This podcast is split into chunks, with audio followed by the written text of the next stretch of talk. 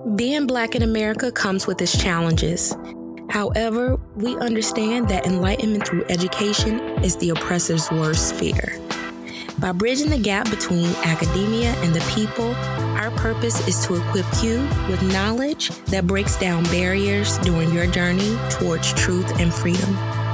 Welcome to the Black and Highly Dangerous Podcast. Yo, Daph, what's going on? What's going on? How's your week been? Um, it's been pretty good. I can't complain. Um, been just grinding in regard to getting this dissertation research done. It's the the last stretch. Um, but also trying to balance like work hard with playing hard. So, you know, I've been also living my best life. So Mm, sounds like you had some fun recently. yeah, you know, it's funny because I, I actually went out this weekend to like a 90s themed 40th birthday party and I had a blast. But, you know, it's funny because I also realized I'm now the old head. You know how, like, when you were younger and you would hear about those like parties for like 30 and 40 year olds, and you're like, oh my God, they so old. I'm like, yeah. that's me. That's me. And it was like, I don't think anybody like younger than like 30 was in the building and we had a good time listening to like 80s and 90s rap and R&B and we were just dancing. I'm like, "Oh my god, I'm that person now." Yeah, the good times. You know, I, I feel like today's flow is like they don't they don't dance like they used to at parties. Right. I feel like everybody be chilling, but little parties back in the day, everybody be like having a good time dancing. You know what I mean? Uh-huh. And that's what I was thinking. Like even a lot of the rap songs, like back in the day, and I mean, I guess we can see some of that now with like, you know, Juju on a beat and stuff like that. But like the Bankhead bounce and like it was a lot of like rap songs back in the day that had like dances to them. And it was just like real feel good music, like yeah. feel good rap. So yeah. Mm-hmm. Mm-hmm. And it was probably a little cleaner too yeah, yeah, it was. Well, if you're not talking about like, so I'm from the South, y'all, and crunk music, like Southern crunk oh, music, crunk. where you just like bouncing around. It's like it's like rock music because you like it would be like people just like bouncing around the club, like like heavy metal rockers. You would yeah. see in the club, mm-hmm, like uh, the mosh pits and stuff. Yeah, yeah. I won't lie, like I love that too. So we did have a little bit of that. That wasn't always clean, but well, yeah, the crunk music, yeah, of course that that that's always good for a good turn up. Oh, yeah, that sounds like a fun party. yeah, it was. What you been up to? Um, I ain't been up to nothing really. Um, just chilling this weekend. Went to my little nephew's birthday party. Turned eight. You know, so it was at this little sporting spot watching him play flag football, and then it was funny at the end they got all the adults. They played. They were playing dodgeball, and then at the end, they had all the adults play dodgeball against the kids. oh wow, that is. so we was up in there pegging them little boys. I can't imagine like no mercy on these kids. Yeah, man, we was whipping them balls hard, boy. That shit was too funny. So oh, y'all win. Yeah, we won. Of course, we couldn't let them eight year olds beat us. I mean, technically, you should have. You know, child. Uh, but no, it was fun. They had a good time. They was laughing about it. Got to you know play against the adults. But they was really taking. I was really saying they was going hard against their moms though. a lot of them little boys was uh, uh, throwing the ball hard, hard as heck against to their moms. I was like, dang, have some respect. but it was funny though. Yeah, it sounds like a good time. Mm-hmm. Yeah, little kids. I was telling Chris, I was like, you know, little kid parties be some of the funnest parties, man. They be having the good food and cake and sodas. right, right. Take you back to childhood. Yeah. Sometimes we get to we try to be a little too fancy as adults. Yeah, yeah. We're doing too much. Mm-hmm. Mm-hmm. But all right, uh, let's get into some old Lord news. I'm sure we got some things yes. that happened this week, I'm sure. Yes, we do. All right, let's get into it. Hello and welcome to BHD News, where we give you the most current and eye-opening oh lord news of the week. Join us as we present news that'll make you want to say,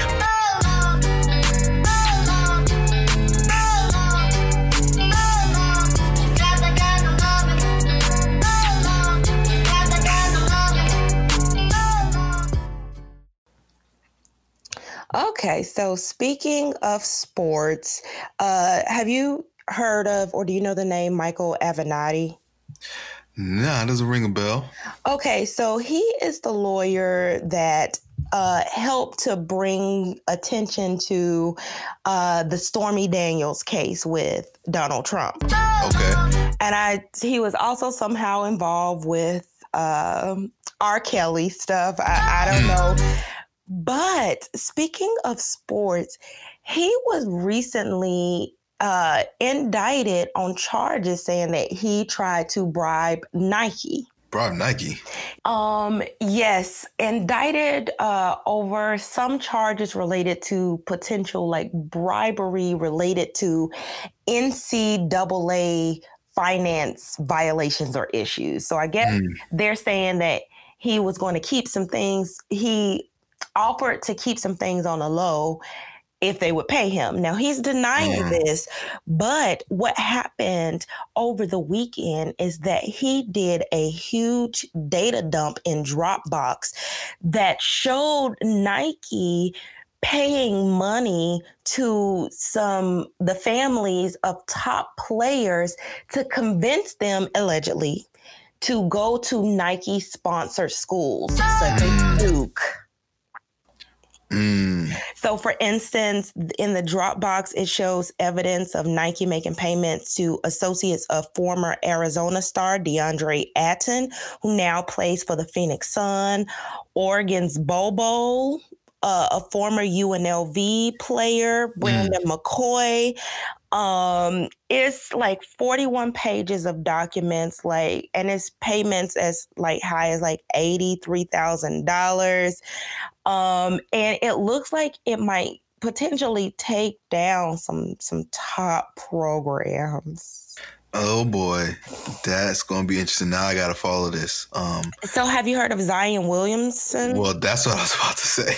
yes. So, it um, is alleged that uh, Zion Williamson's mother received quote consultant fees as a bribe to Nike. Now that payment was not in those Dropbox files. I don't know if he's holding that because, you know, we saw how he kind of operated with the whole Stormy Daniels thing that, you know, sometimes he keeps stuff up his sleeve.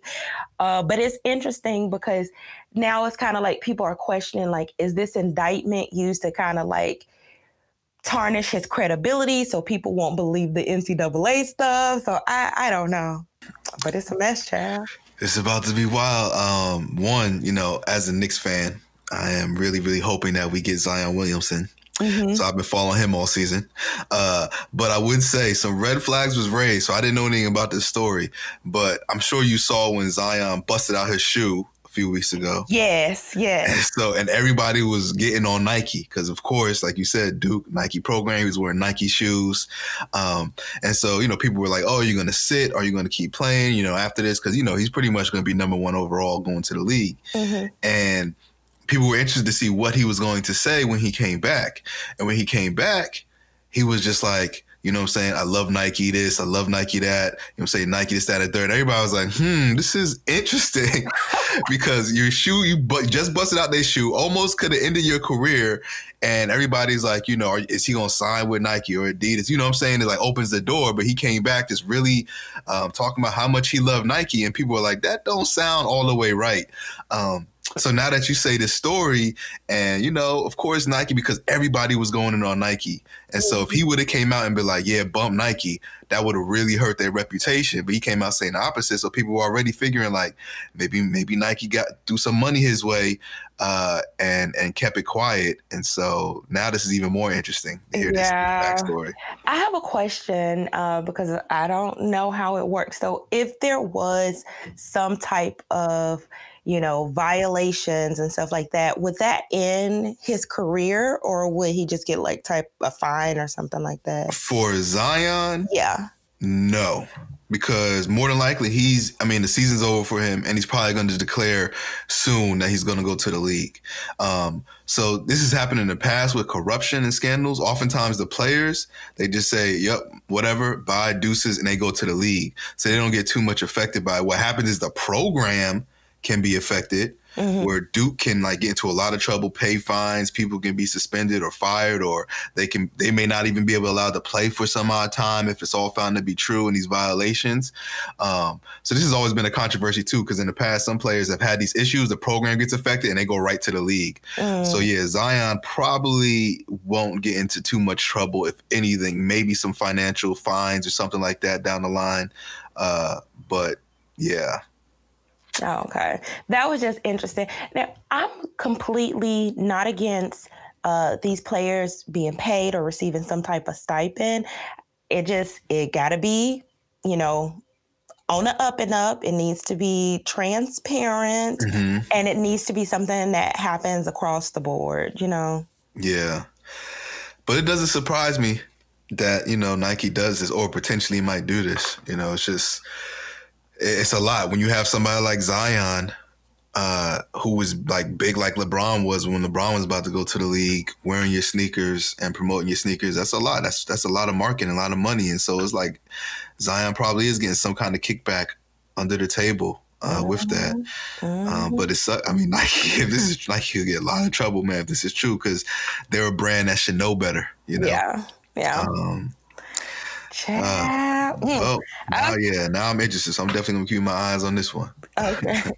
okay. So uh, this other story is kind of wacky and crazy. So a former nurse in Zambia was diagnosed with terminal cancer and made a shocking confession on her deathbed. Mm. Listen to this. Okay. She was like, May the Lord give me for my sins. And her sin as she stated it, was during the years of 1983 to 1995, she worked as a nurse in a uh, maternity ward and she for fun, switched more than 5,000 babies. What? Yes. Whoa. Yes. She said, um, you know, don't know why she did it. She just, you know, kind of did it for fun. That she knows she probably caused like divorces because like somebody gets like a, yeah. a test, and uh, so yeah, she's asking for forgiveness. Um, and also telling people to take a good look at their sibling, because um, that might be an indication that uh, you you wow. might be the one in that, that family. That's sick, man. Mm-hmm. That, that that's not uh, first of all, why would you do that for fun? That's a sick way to have fun. Cause you ruining people's lives, man. Yeah, oh, that's yes. crazy. That's insane. Five thousand. Five thousand. That's a lot of people, a lot of babies. And I mean, oh, you think wild. about it. It was over a twelve-year period, so you know, yeah, hundreds of babies are born any probably given week in a hospital. So it's it's very possible that it's it's very true. And I don't mm-hmm. I don't know how it is in Zambia. Like I mean in the US people could probably do like 23andMe and like potentially find their real parents and siblings, but I'm not sure how it is in Zambia. Yeah, that's oh man, that's wild. Yeah. And nobody caught on to that for that long too. And if like like the thing is if they did, they might have thought like, oh, this person like cheated or they probably never considered that, you know, someone was switched at birth. Yeah. Oh man. I can only imagine like people finding that out, kids, the parents, the spouses. You get somebody as they get older, you're like, this baby, this baby don't look like mine. Yeah, and it's so sad because you know, if you're the only child that just, you know, you don't look like anybody else in the family, you know, yeah. you might have questions. So, mm, well, at least, I mean, this also, this confession probably will help, hopefully help some families out as well. Mm-hmm. And prompt an investigation. Yeah. Mm-hmm. yeah. Especially if they went to that hospital. Yeah. Mm-hmm. Well, okay. Okay, so this next story, um, you know, we can't come to too many conclusions, you know, kind of based on some other recent news uh, issues, but there have been three historically Black churches uh, that have recently been burned down in St. Landry Parish mm. in Louisiana. Yeah, I heard about this. Yeah, and that's just kind of alarming. Um, I, I'm gonna be honest with the recent Jussie Smollett uh, hoax or alleged. I don't know. I don't know what that was. I'm just keep my mouth shut on that. but um, I I don't know. Like I really would like to, an investigation to see like who's behind this. Uh, I really hope it's not a, uh, you know, somebody pranking people with the hopes of like, you know, increasing like racial tensions or yeah. or something like that. Uh, but it's also scary, you know. You hope that it's not like a domestic terrorist who's, you know, burning down black churches. Like I don't know what I hope it is, but you know, raise some attention about that happening. Yeah, the fact that three black church churches have been targeted is no coincidence. Somebody's doing this.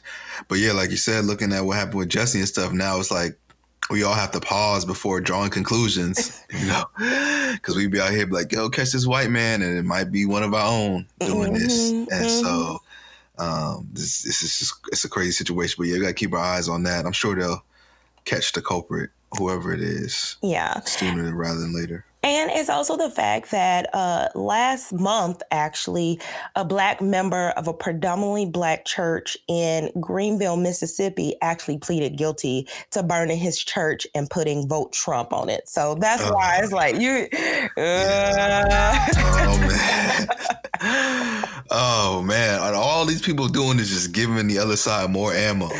Yeah? I'm, I'm gonna say, look, folk let people destroy themselves. You do not have to help them. Yeah, yeah, pretty you, much. You don't have to help it. So uh, we will be following that story. Mm-hmm.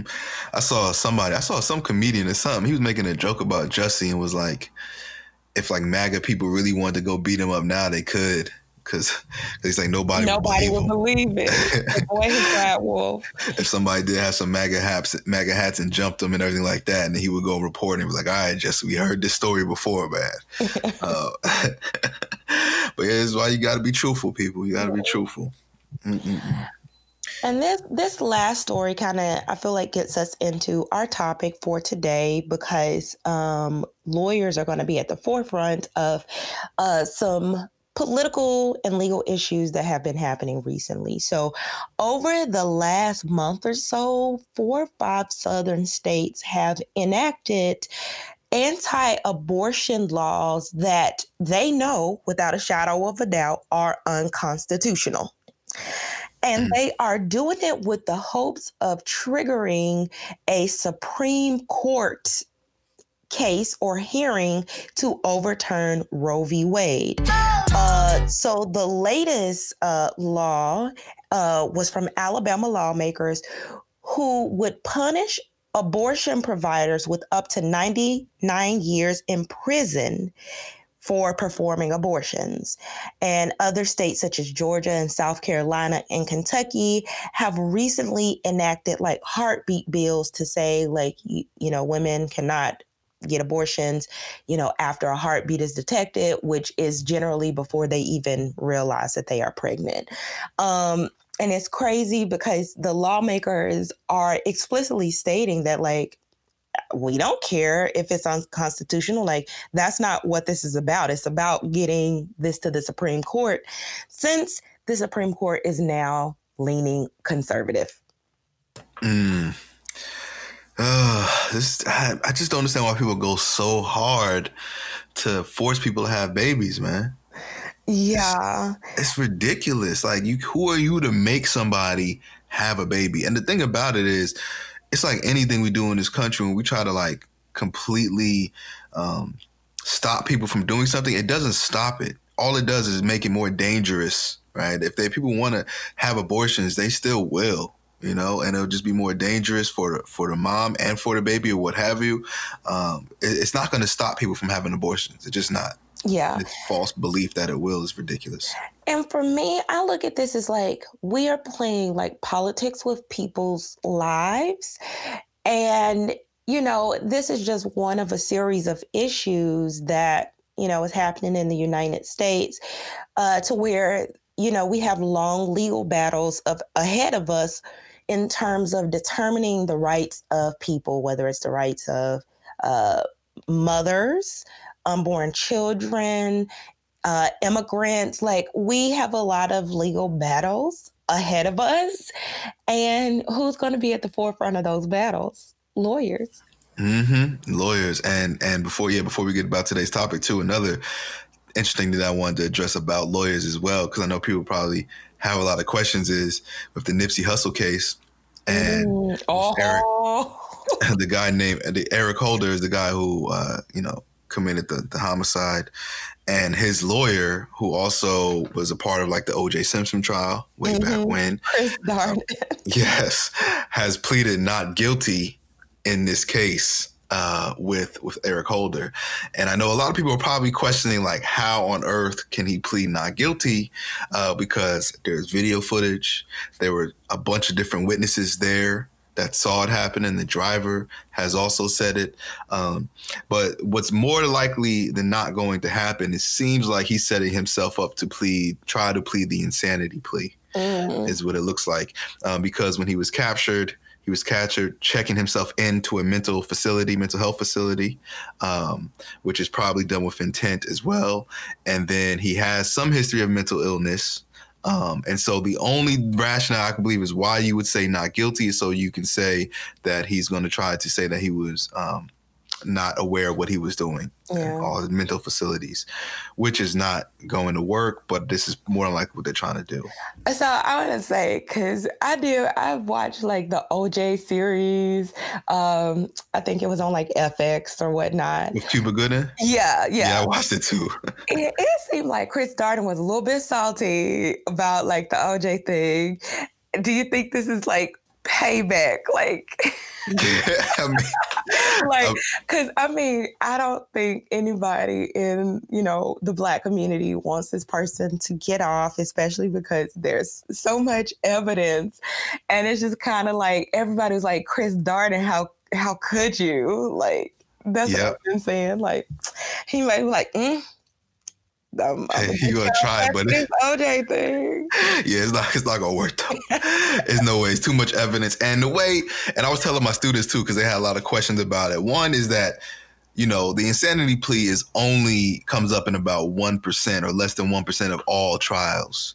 Mm-hmm. And I know they did a study in New York City and they looked at like 172 cases, I believe, or 176 or something like that that tried the insanity plea, and only actually 17 of those cases went to trial, and only four of those cases actually won the verdict. Mm. Um, what's what's why he's trying this is because he fears for his life. Because what happens is if even if you win the plea, it doesn't mean that you are free to go back into the community. You're still institutionalized, so you have to be in a mental health facility indefinitely.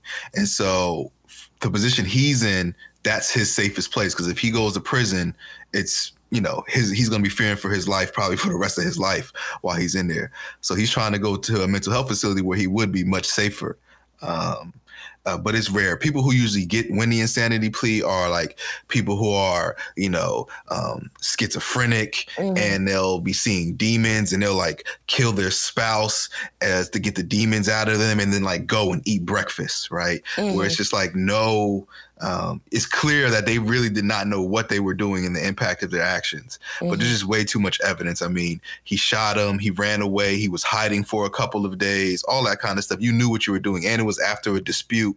Um, there's too much evidence to show that you know he didn't he didn't have his you know mental facilities enough to to understand what he was doing. Yeah. Um, so he's not going to win, but I see the attempt. But yeah, he's silly for taking this up. so he can take another L, I guess. oh, he might like them L's. take um. another L. Um, but yeah, this brings us to our topic uh, today. Is you know we have a returning guest, Professor Anthony Thompson, who last time we talked about reentry, but this time we're talking about his newest book called Dangerous Leaders, mm-hmm. uh, which mm-hmm. really explains and discusses the leadership of lawyers in our country and what the approach should be when they are getting in these leadership positions. And, you know, one of the biggest things and most interesting things that I found about his book that I really didn't pay attention to before was the fact that lawyers are a lot of our leaders um, in Fortune 500 companies and politics and nonprofits, activism, whatever it is. Um, they do pretty much assume a lot of the leadership positions, and how he's pretty much addressing how in law school um, they're really not taught how to be effective leaders. They're taught the law, they may be taught trial law, whatever, whatever their specialty is, but they're not taught to be effective leaders. So now he's taking this approach where he's like, we really need to look at how we uh, discuss leadership within law programs and with lawyers because most of them will turn out to be some of our nation's top leaders. And if they're mm-hmm. not taught mm-hmm. these skills, it can be detrimental to a lot of us, which we've seen. Uh, yes, it is a great book. Mm-hmm. Um, not only do I hope our audience listen to, uh, I mean, read the book and listen to the podcast, but lawyers, we've had plenty on this show read this book. You know, mm-hmm. most of the lawyers we've had the, on this show have been leaders in, mm-hmm. in some capacity and doing really great work. Mm-hmm. Um, but everybody needs a little training. And so he introduces, you know, a very specific type of leadership called intersectional, you know, leadership. Mm-hmm. And, you know, we need y'all to grab onto these principles, grab onto the components of this particular type of leadership and, you know, help us get through some of these legal battles we're going to be having over the next few years. Yes, yes, yes, yes, yes that's for sure. Um, and like one of the things I like he said within the book is that a lot of times we think leadership is a uh, something that can be natural, um, but he's like it's a learned skill, and so we need to be able to help individuals, you know, fine tune that skill set who are going to be in these positions. So, mm-hmm. uh, without further ado, uh, ready to get into it, Deb? I am ready. All right, we'll catch up with y'all afterwards. Lawyers play a central role in our democracy. For instance, more than a third of the current members of the U.S. House of Representatives and more than half of U.S. presidents and current U.S. senators are lawyers. Moreover, in recent years, lawyers have taken center stage in public debates and discourse on issues ranging from immigration to police brutality to international trade. Today, we interview Professor Anthony Thompson, author of Dangerous Leaders How and Why Lawyers Must Be Taught to Lead. Anthony Thompson is professor of clinical law at New York University School of Law. And today we talk about what it means for lawyers to be leaders in the 21st century Specifically, we discuss his concept of intersectional leadership, characteristics of strong leaders, and how diversity can contribute to effective leadership. Welcome back, Professor Thompson. Thanks for having me.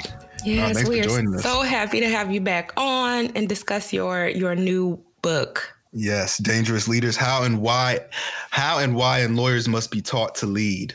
Um, so we're really excited to talk to you about this book. Uh, but you know, since the last time we spoke, we've gained quite a few new listeners, and so many of them probably do not know who you are. So would you take a moment to kind of reintroduce yourself to the audience and tell them a little bit more about yourself? Sure. I have been on the NYU law faculty for close to 25 years these days, and prior to that, I practiced uh, law in Northern California. I was a public defender in a town just north of Oakland for over about a decade, and then did some civil rights, entertainment, and other uh, civil law practice and private practice, and taught for a bit at Stanford before I moved to New York.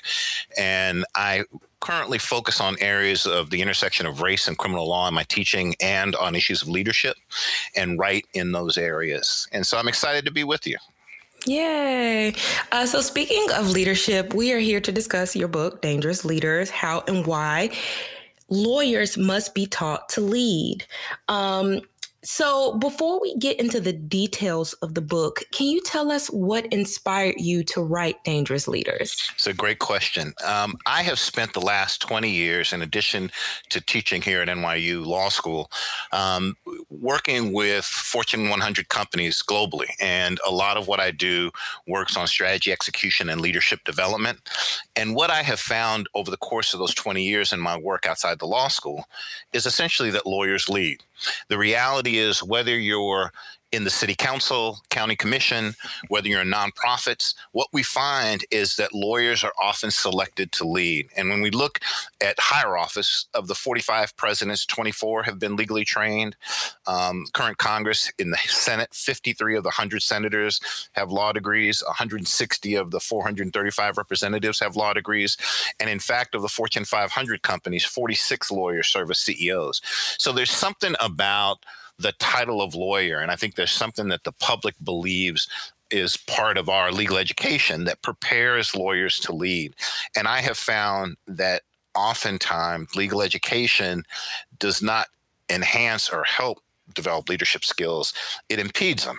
And so the book was an attempt to look at some of what I believe are the legal academy's impediments to teaching leadership and offer another model. I've taught a course called Leadership for Lawyers here for a number of years, and both in the context of that course, but also um, not in a, in a whole course that focuses on leadership, but, but in my other courses, I try to do some leadership skill building and development because I think that one of the mistakes that we make about leadership is we think that you get it naturally somehow at birth. Um, and the data suggests that leaders actually can be taught. And so um, I try to offer another model and another approach to both legal education, but to leadership more generally.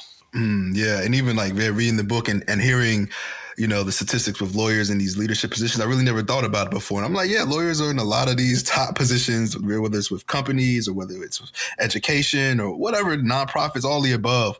Um, they're sitting in these positions. So I think it is crucial to have this discussion about teaching leadership. And even even with my own um, you know, teaching i'm thinking now about from your book and then from your course i'm like you know maybe i might develop a course um, in the sociology department for our students about leadership and things like that because i think it's going to be really important to have for our students and probably for the, the faculty and, and, college as a whole um, yeah, I, I, think, think I was oh. to say I, think we make mistakes when we don't do that. Leadership's leadership is is skill, right? It's a skill, and if we can begin to exercise leadership from all points, um, young people get better at it. I, one of my colleagues was flabbergasted when I offered, uh, suggested that we offer a course on leadership, and and he said to me, you know, don't people go into the Marines to learn leadership?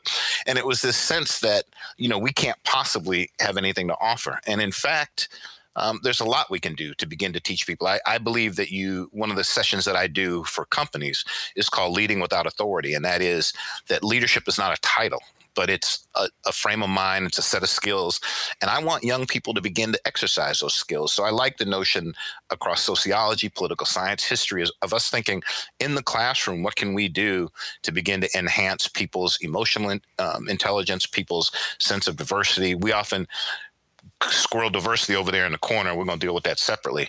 Mm-hmm. In, in, the book, I make the argument that diversity is one is a leadership trait, and that, that thinking about diverse perspectives is something a good leader should do.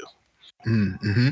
So yeah, before you know get into I guess the, t- the leadership style that your book is centered around, I think a good kind of starting point for our discussion is highlighting the different types of leadership you kind of describe in your book. I guess the traditional types of leadership, mainly with transactional and transformational. So can you tell our listeners about those two types of leaderships and uh, give them a little bit more information about it? Yeah. So kind of if you look at leadership theory, um, two prominent forms of leadership um, one is transactional leadership and the other is transformational. Transactional leadership really posits that a leader sits atop the pyramid and that a leader can give the benefits of the organization to individuals who follow her leadership pattern, leadership skills, her leadership um, articulation.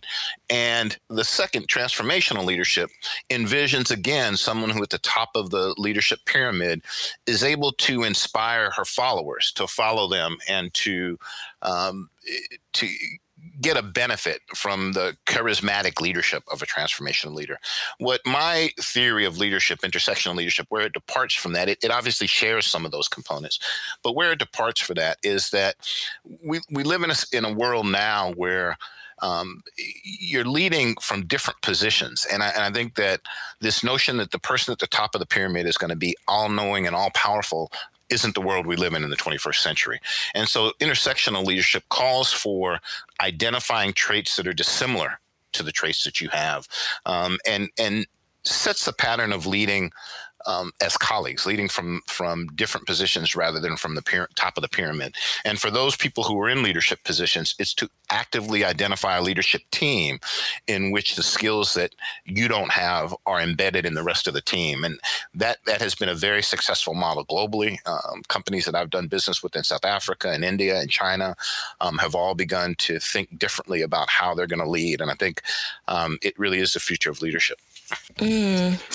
Uh, I can definitely uh, see like those different types of leadership. I, I feel like I have, you know, been, I guess, a worker you know, under different types of leaders in terms of like the transactional and, you know, transformational. Uh, mm-hmm. But I would like to talk a little bit more about your concept of intersectional leadership. You know, what is that and what makes it different from the transactional and transformational? It, some of it is a great question. Some of it comes from um, our ability as lawyers and and where we how we're trained. And and often lawyers are at the intersections right? And so i was just talking to a partner in a law firm this morning and he was they're trying to focus on issues of diversity and change within the firm. And one of the things that i was pointing out to him was that generally in the law and in business um, leaders pick people to, to, be part of their leadership team that remind them of themselves. Um, it's why we lack diversity of perspective, of gender, of race, often in leaderships of organizations. And so, what intersectional leadership has five basic premises. The first is that um, an intersectional leader relies on a team that brings traits and styles and experiences that are dissimilar to the leader. Um, it, it's to round out the perspective of the leadership team. The second component is similar to the first, but it's distinct, and it calls um, for uh, leaders to seek opinions and go, viewpoints from the least experienced person or least experienced individuals um, in the organization and from outside the expected set of viewpoints. And the reason for this is that you once you get someone in an organization whatever that organization is they tend to adapt to the culture and tack to the center. So by seeking out opinions and perspectives from the newer uh, members of the team newer members of the organization you get different viewpoints and it can expand the thinking of everybody it also, um, the third component of intersectional leadership calls for genuine collaboration, um, where leaders can subordinate their own interests to services of the greater goal. And what I mean by that is we often engage in teaming. I, I have a lot of colleagues in law classes who put people together to work on a project and they say to me, I'm teaching collaboration. I say, actually, you're teaching teaming, which is good, but different. Collaboration really, for lack of a better term, hurts. It means that you're sacrificing resources, revenue, or recognition for the greater good. And and team leaders are often reluctant to do that. In and if you think of divisions in a company or the corporate versus litigation side of a law firm or units within government, there's there's often a competition. And so subordinating those interests of that unit to the greater good really is what collaboration means.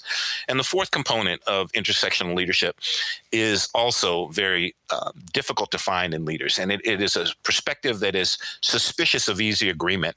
I actually, in the book, relate it back to Abraham Lincoln and a team of rivals, but they're contemporary um, examples of it. Ken Chenault, when he ran. Uh, was CEO at American Express, is a lawyer by training. He went to Harvard Law School, and he had a reputation and a habit of being very suspicious of agreement. If American Express was going to engage in a new um, plan or program and everybody agreed, he would cancel the meeting and say, "Let's let's find some disagreement." Um, sometimes the role creates the need or opportunity for dichotomous thinking, but even if it doesn't, the a good intersectional leader will challenge assumptions and and challenge quick agreement because you want the. I always tell lawyer leaders, you want the best arguments to be made in your team in the room with the door closed, not when you go outside to the opposition. And so you really want to challenge your people to give you the best arguments against long before it has to be tested by combat, right?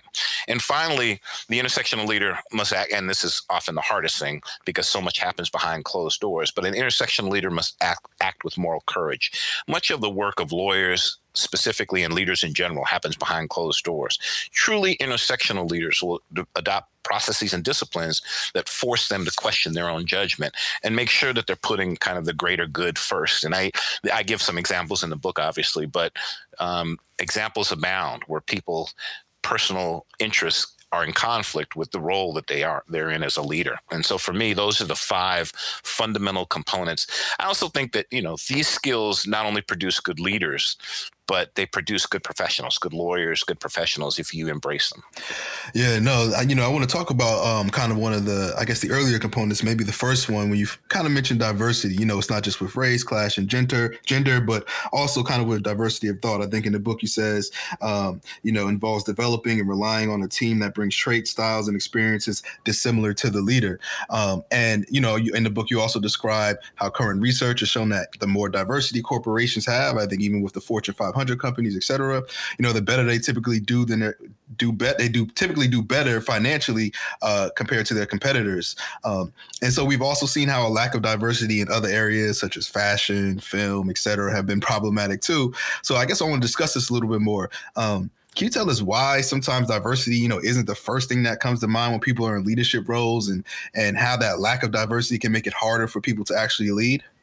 Yeah, so uh, this could be a whole session of the podcast, yeah, sure. right? So, so I think um, let, let me pull it apart in a couple different ways. First, personally, right? I think that habitually what leaders do is they say, "I'm a good leader, so let me pick someone for my team that's a lot like me," mm. and it you know they want people who have the same social experiences the same academic experiences um, so it creates a very myopic view of whatever the issue is and, and the leadership uh, goal and initiative is. So i think kind of not underplaying how difficult it is to really think outside yourself and to say, I really need to identify people who are different than me.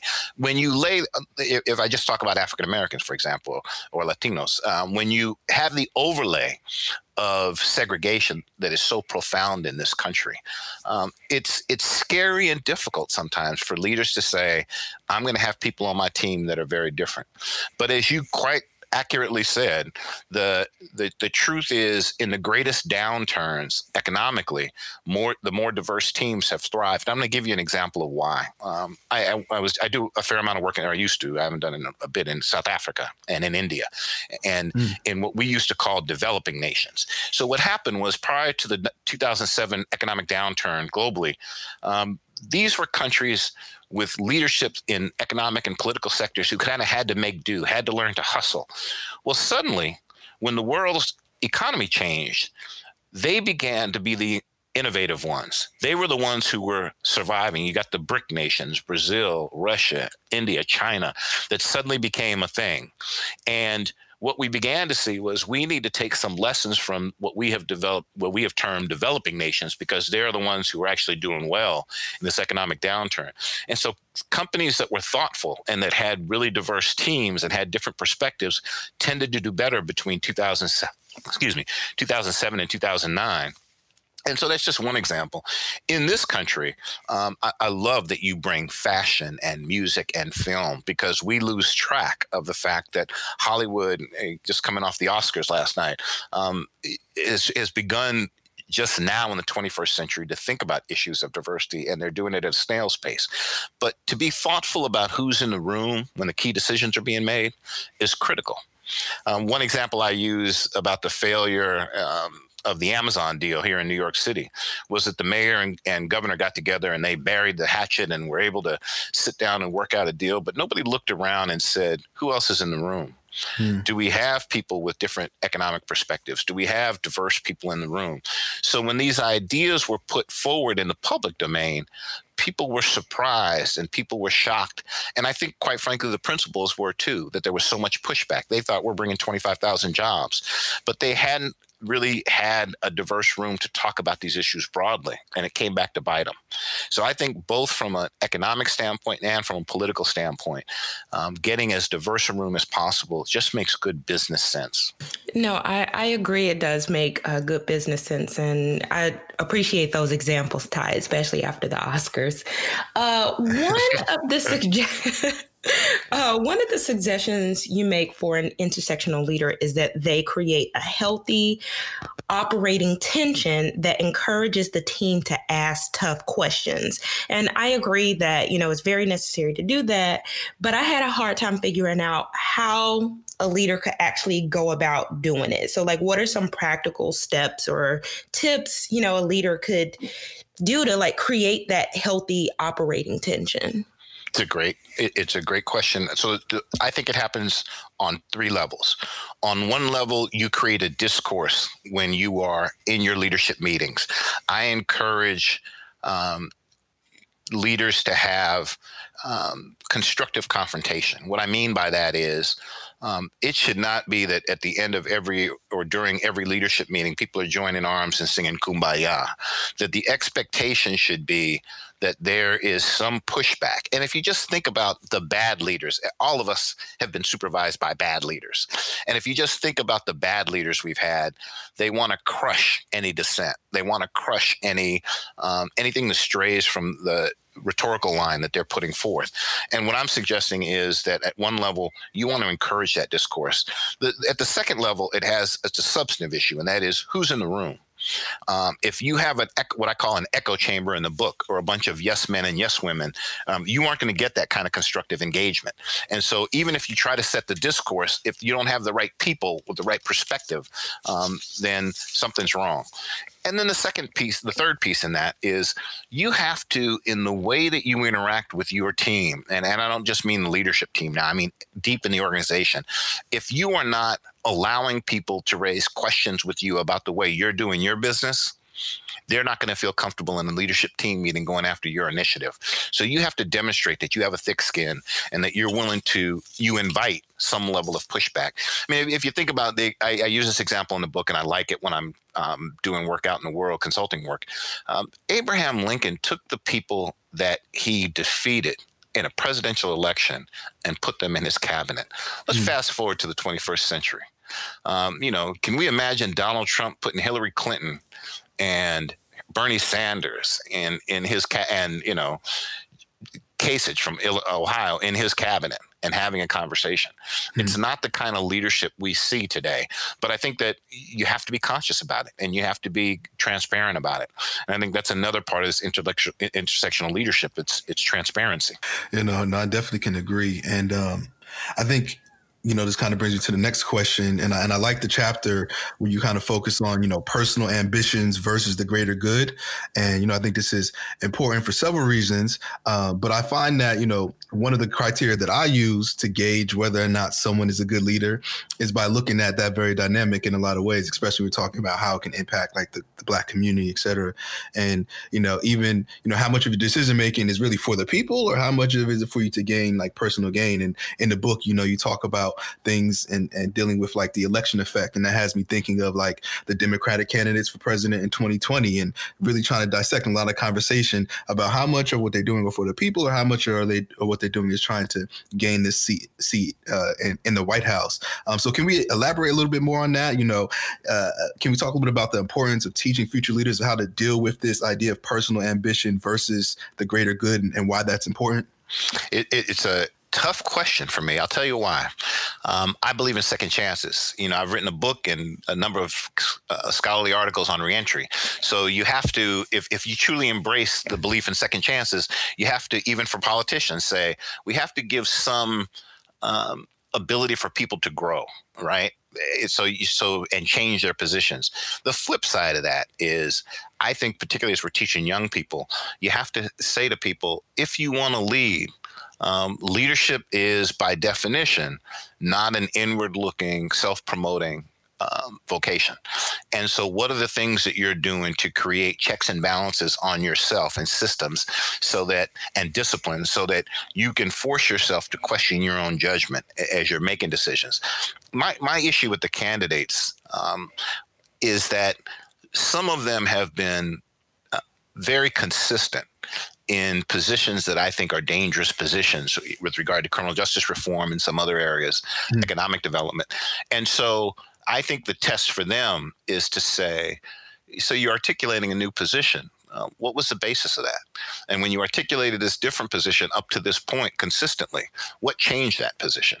But I, but I do think that, um, particularly for young people who want to lead, we've got such bad examples of people who have been you know focused on their own personal gain um, that I, I, think it's very important to kind of have conversations that talk about these disciplines. When you talk about communities of color, there's often so few opportunities um, for real advancement economically and in other ways. The political spectrum becomes a, a method of you know personal advancement, and so I think that we need to be careful about that. I agree, and I mean I'm pretty yeah. sure we can't get into it today, but I'd love to hear your take on all of the candidates. I really, I have an opinion, a strong opinion on some of them because I've interacted with a lot of them over a lot of time, and and I, am hoping that when we begin to do candidate forums, our folks do their homework.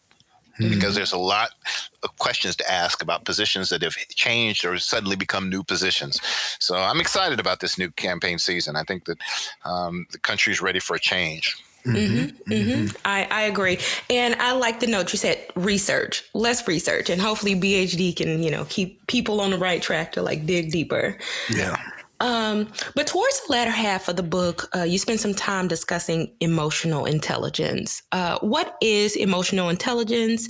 You know, why is it important, or why did you feel it was important to mention, and how can leaders display it? It's a great question and difficult um, proposition. So, um, EQ, this emotion, this notion of emotional intelligence, really, um, I think, is intersects directly with um, my theory of leadership because the five components of intersectional leadership really be, require you to be self-aware, and increasingly, what we're seeing is the most more successful leaders are self-aware. They they understand what are the things that set them off emotionally, and they um, create prophylactics within their leadership team for that, that they understand where their own weaknesses are. And I, I think that there, there's a fair amount of literature these days on emotional intelligence, and um, like all things, some of it's smoke and mirrors, but some of it is is really based in hardcore science and useful. But I think when people are thinking about leading, um, I recommend that they spend some time doing some reading on emotional intelligence and, and focus. Um, Daniel Goleman Goleman is one of the great authors, and he's written a couple books on emotional intelligence. But I, I think that being aware of how you react to stressful environments. You know, with lawyers, it's it's you know when a deal is going to be made or when a case is going to go to trial, um, you see some lawyers begin to snap at their teams and snap at their and, and not just lawyers but you know all leaders. So being aware of how you function under those time constraints and adapting for it is really important. Um, you know, we no longer live in a time where we're going to keep leaders at any cost. Uh, the Me Too movement has shown that leaders that we know have engaged in misconduct over time um, are not going to be able to sustain their leadership position. Um, you know, I'm of the position that we have not created a zero tolerance around issues of race and difference the way we have around sexual harassment. And we need to explore that. But I think that emotional intelligence is part of that, is, is knowing who you are under a range of circumstances and being able to deal with that and building in support within your team for that.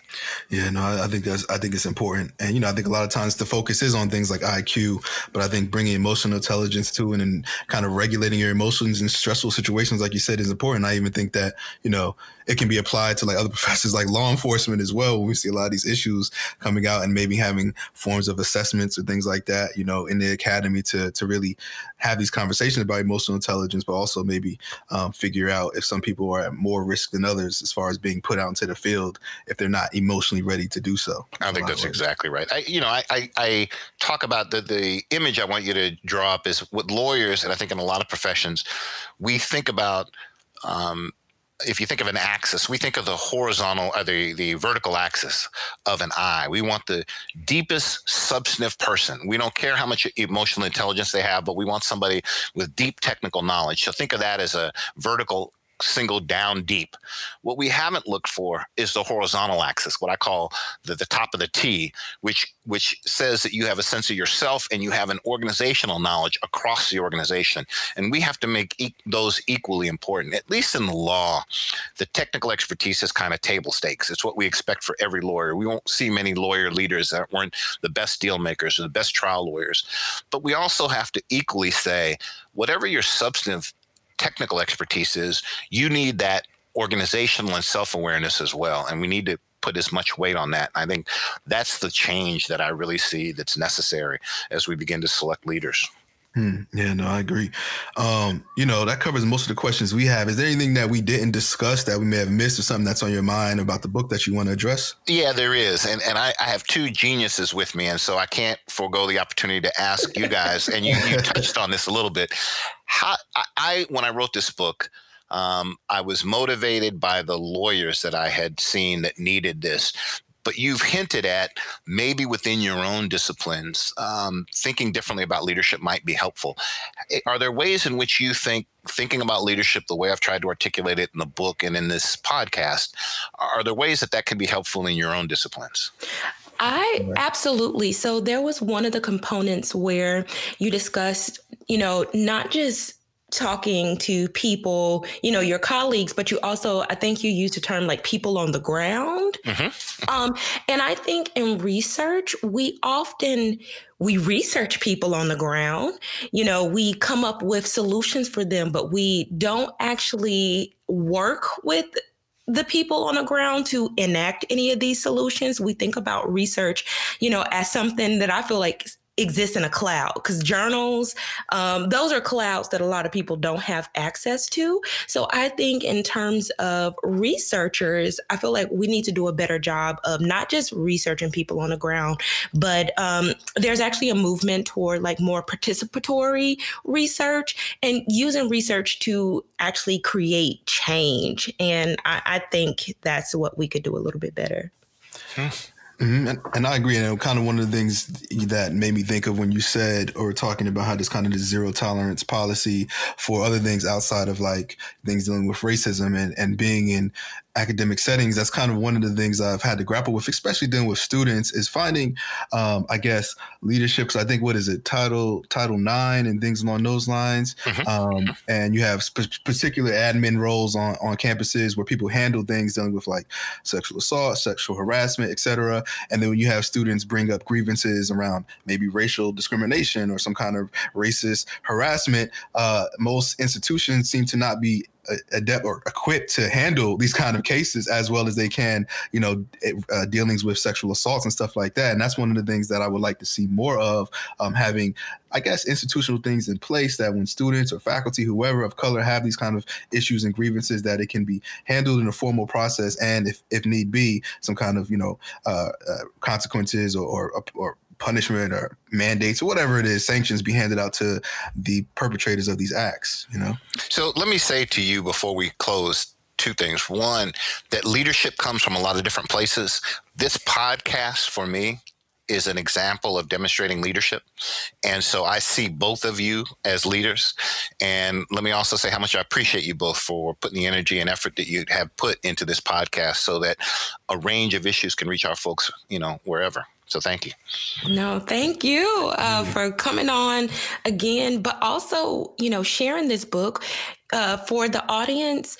Uh, I think it was really powerful that you opened the book with the Flint example and just really created a narrative around why it is important for, for lawyers to step up and how, you know, they're there along every, you know, step of the way when you know some of these crises happen i thought that was really powerful and really inspiring. They actually do have your book in the law library at harvard. I, I looked it up. So hopefully people are reading this because you're right. When i see who's in leadership positions, who's changing this country. Lawyers are at the forefront. So thank you for writing this. Mm-hmm. And and I, I, would like to say one of the things I really really appreciate in this book, and I feel like a lot of books don't really do that are of this nature is like towards the end of every chapter, you literally give like practical advice and suggestions of how people can either educate others on this topic or apply it in their own uh, form of work or whatever. And I really really appreciate that because a lot of times I feel like people we do a really good job at um, articulating the problems and the issues, but not enough as far as talking about how which ways to fix it. And I think you really get some really good steps. Somebody reading the chapter and then okay, I can actually have a beginnings as far as how I want to implement this and, and change some things in the way I operate or others. So mm-hmm. I think that's really well. I appreciate both of you. and Thank you so much for the nice words. Of course. And so, you know, where can people find you? And this is a question that we haven't asked before, but is there a preferred like website where people could buy the book? Because some websites are more responsible than others. So how can people find you, find the book, etc.? So, great question. So the book's available on Amazon, as almost everything is. And then in addition, the Stanford Press website has um, both availability of the book, and I actually think there's a key on the website for a discount. So that's a, good way to get it as well. And as far as our work here, um, the two places, the Center on Race, Inequality, and Law has a website tab on the NYU School of Law's website, and it keeps our programming, uh, our recommended reading, and a range of things there. And so I invite people to come and check us out. Okay. Awesome. All right. Well, we thank you, Professor Thompson, for taking time to join us. And, and you know, all our listeners, I'm sure you got a lot out of it. Um, and he put up the information. We'll put up the information on the website when we release this episode so you all can click the links and find the books and all that good stuff. So thank you again, Professor Thompson. Thank you very much, both of you. Have a good day. You too. So, yo, yo, Dav, what you think about Professor Thompson joining us yet again for an awesome conversation? As always, it is a pleasure speaking with him. He drops so many gems and, you know, he's just, you know, so knowledgeable and so pleasant to talk to. So, of course, it was great. Yeah, yeah, he's always great to chat with, and yeah, like uh, you know, I'm not. You just understand why he's in the position he's in, and the change he's making. It's very clear. You know? Yes, yes, it is clear why you know he's trying to shape the next generation of lawyers, and he's clearly the person to do it. Yeah, I agree. I agree. Um, so, you know, what are some things you took away from this conversation? You know what I find interesting. Um, so, from the conversation and you know, reading uh, the book, you know, when he started out the intro talking about where lawyers fit in like the Flint crisis and how they're leaders. And he just went on to explain like when you look from lawmakers to, you know, CEOs, lawyers are everywhere leading. And I, a long time ago, I, have said this before. I wanted to be a lawyer. I wanted to go to law school. And part of the reason I wanted to go is because when I thought of lawyers, I thought of leaders. You know, that's who I saw in the public eye. And it was interesting because a lot of people actually discouraged me from going to law school for that reason. They were like, mm. only go if you want to practice law. And it, it wasn't that I didn't want to practice law, but I saw this degree as a degree that would set me up to be a leader in whatever field I chose. And it's refreshing to see this book written because it kind of validates how I view lawyers from the very beginning that it's not just about the law. It's also about knowing how to lead. Like you need to know the law, but you also need to know how to effectively lead. And that we are essentially putting lawyers in leadership positions. So we do need to think of law degrees as also like a leadership degree, in in my opinion. Yeah, no, I think a lot of truth to that. You know, in the book, he really highlights. I think law schools do a really good job at highlighting and teaching students the technical aspects of law and how to operate in the law and do things with law, but not enough of that you know, the top of the T, as he said, and things like emotional intelligence, things of how to be a leader and, and dealing with uh, things like personal ambition versus the greater good.